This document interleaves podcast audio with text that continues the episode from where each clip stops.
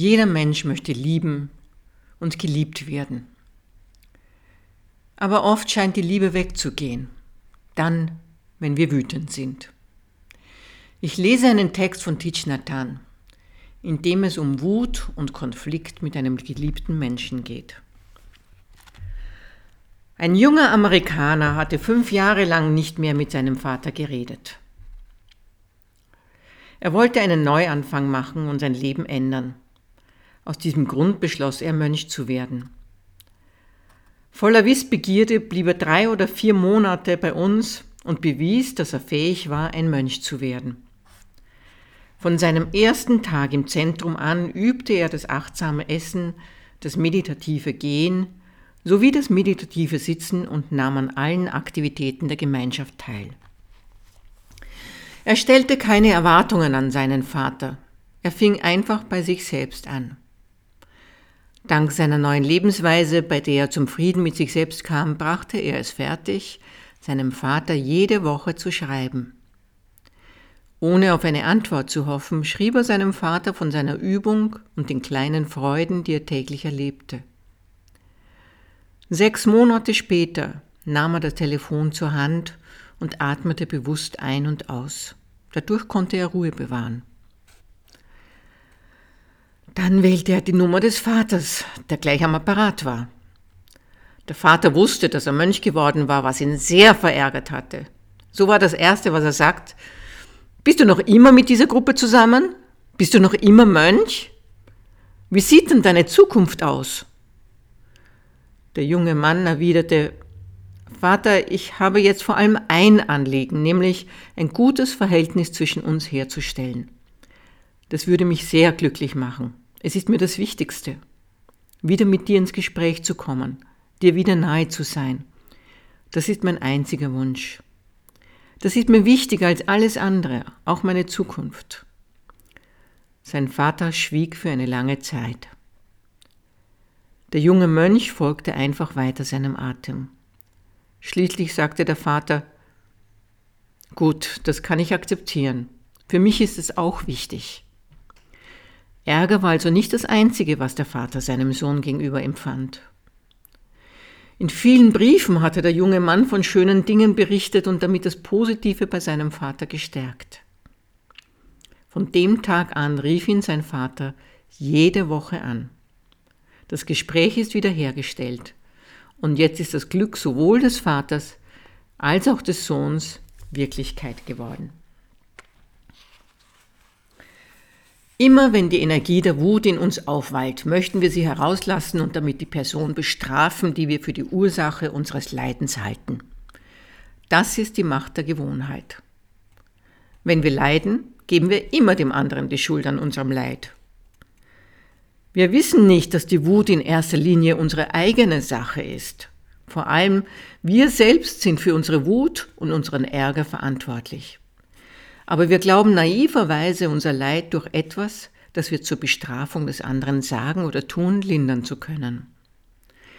Diese Art von Überzeugung sollten wir an der Wurzel ausreißen. Denn alles, was wir in wütender Verfassung sagen oder tun, richtet noch mehr Schaden in unseren Beziehungen an. Stattdessen sollten wir nach Möglichkeit nichts tun oder sagen, wenn wir zornig sind. Buddha hat uns nie angewiesen, unsere Wut zu unterdrücken. Er hat uns gelehrt, in uns zu gehen und uns fürsorglich um sie zu kümmern. Wenn gesundheitlich etwas nicht mit uns stimmt, weil Magen, Darm oder Leber streiken, müssen wir innehalten und uns gewissenhaft darum kümmern. Wir lassen uns Massagen geben, benutzen eine Wärmflasche und tun alles Mögliche, um uns gut zu pflegen. Ebenso wie unsere Organe sind auch Ärger und Wut ein Teil von uns. Wenn wir wütend sind, müssen wir in uns gehen und uns fürsorglich um unsere Wut kümmern. Wir können nicht sagen, geh weg, Wut, geh gefälligst weg, ich will dich nicht. Wenn wir Magenschmerzen haben, sagen wir auch nicht, ich will dich nicht, Magen, geh weg. Nein, wir kümmern uns aufmerksam darum. In gleicher Weise müssen wir uns unserer Wut annehmen und uns aufmerksam darum kümmern. Wir erkennen sie so, wie sie ist, nehmen uns ihrer an und lächeln. Das heißt nicht, dass sie ihre Wut verbergen müssen. Sie sollten den anderen wissen lassen, dass sie wütend sind und leiden. Das ist sehr wichtig. Tun Sie bitte nicht so, als wären Sie nicht wütend, wenn Sie sich über jemanden ärgern. Tun Sie nicht so, als würden Sie nicht leiden. Wenn Ihnen der andere Mensch nahe steht, müssen Sie ihm gestehen, dass Sie wütend sind und leiden. Sagen Sie es, ganz ruhig. Wahre Liebe kennt keinen Stolz. Sie können nicht so tun, als würden Sie nicht leiden. Diese Art von Ableugnen beruht auf Stolz. Wütend? Ich? Warum sollte ich denn wütend sein? Mir geht's gut. Dabei geht es ihnen in Wirklichkeit gar nicht gut. Sie leiden Höllenqualen, Wut verzehrt sie und sie müssen es ihrem Partner, ihrem Sohn, ihrer Tochter sagen. Wir neigen zu der Behauptung, ich brauche dich nicht zu meinem Glück. Ich kann auch allein glücklich sein. Damit brechen wir unser ursprüngliches Gelübde, alles miteinander zu teilen. Zu Anfang haben sie einander gesagt, ich kann ohne dich nicht leben, mein Glück hängt ganz von dir ab. Aber wenn sie wütend sind, sagen sie genau das Gegenteil. Ich brauche dich nicht, komm mir bloß nicht zu neu, fass mich nicht an. Sie gehen lieber in ihr Zimmer und schließen die Tür ab. Sie wollen unbedingt zeigen, dass sie den anderen nicht nötig haben. Das ist eine sehr menschliche, sehr verbreitete Verhaltensweise. Aber sie ist nicht weise. Glück ist nichts so Individuelles. Wenn einer von ihnen nicht glücklich ist, kann auch der andere nicht glücklich sein. Hanh gibt uns nun drei Sätze in die Hand, mit denen wir Versöhnung herbeiführen können. Er nennt sie die drei Sätze wahrer Liebe. Voraussetzung ist, dass wir zur Ruhe gekommen sind und ruhig atmen können, vielleicht einmal um den Block gegangen sind. Jetzt kommen die drei Sätze.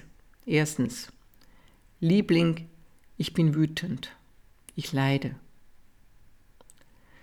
Dadurch gestehe ich ein, dass ich mich ärgere, aber es hat nicht grundsätzlich mit unserer Verbundenheit zu tun. Es ist auch keine Schuldzuweisung. Gefühle sind einfach da und wir müssen lernen, damit umzugehen. Der zweite Satz. Ich tue mein Bestes. Er zeigt, dass ich mich bemühe. Ich versuche genau hinzuschauen, was die Ursachen sind. Vielleicht gelingt es mir nicht, aber ich habe eine gute Absicht. Ich kann zum Beispiel vorschlagen, das Problem, das die Wut ausgelöst hat, am nächsten Tag zu besprechen. Und der dritte Satz ist, bitte hilf mir. Ich strecke meine Hand aus und möchte wieder mit dir verbunden sein. Diese drei Sätze sind vielleicht nicht gerade die Worte, die Sie wählen würden. Vielleicht fällt es Ihnen auch leichter, diese drei Schritte zu zeigen. Der erste Schritt, ich zeige meine Gefühle. Ich bin verletzt. Ich ärgere mich. Das ist normal. Ich muss nicht den anderen verletzen. Ich respektiere auch die Gefühle des anderen. Manche schmollen tagelang herum, aber es ist wichtig, innerhalb von 24 Stunden einen Satz zu sagen, der dem anderen zeigt, wie man sich fühlt. Das ist der erste Schritt. Der zweite Schritt zeigt, dass ich mein Bestes will, mein Bestes tue. Vielen fällt es leicht, in dieser Phase etwas zu tun, statt etwas zu sagen. Eine kleine Aufmerksamkeit zum Beispiel. Etwas, das mein Partner gerne isst, auf den Schreibtisch zu legen oder ihm eine Blume hinzustellen. Ihm wieder ein bisschen näher zu kommen. Das weicht die starren Grenzen auf und zeigt, ich will wieder zu unserer Verbundenheit zurückkehren. Der dritte Schritt ist, bitte hilf mir. Wie kann ich meinem Partner die Hand reichen?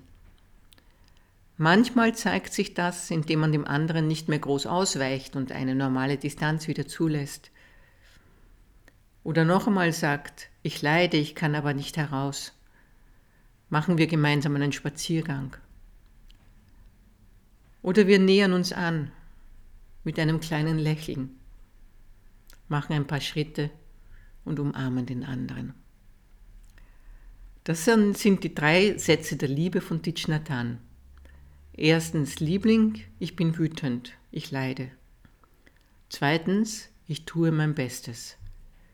Drittens, bitte hilf mir.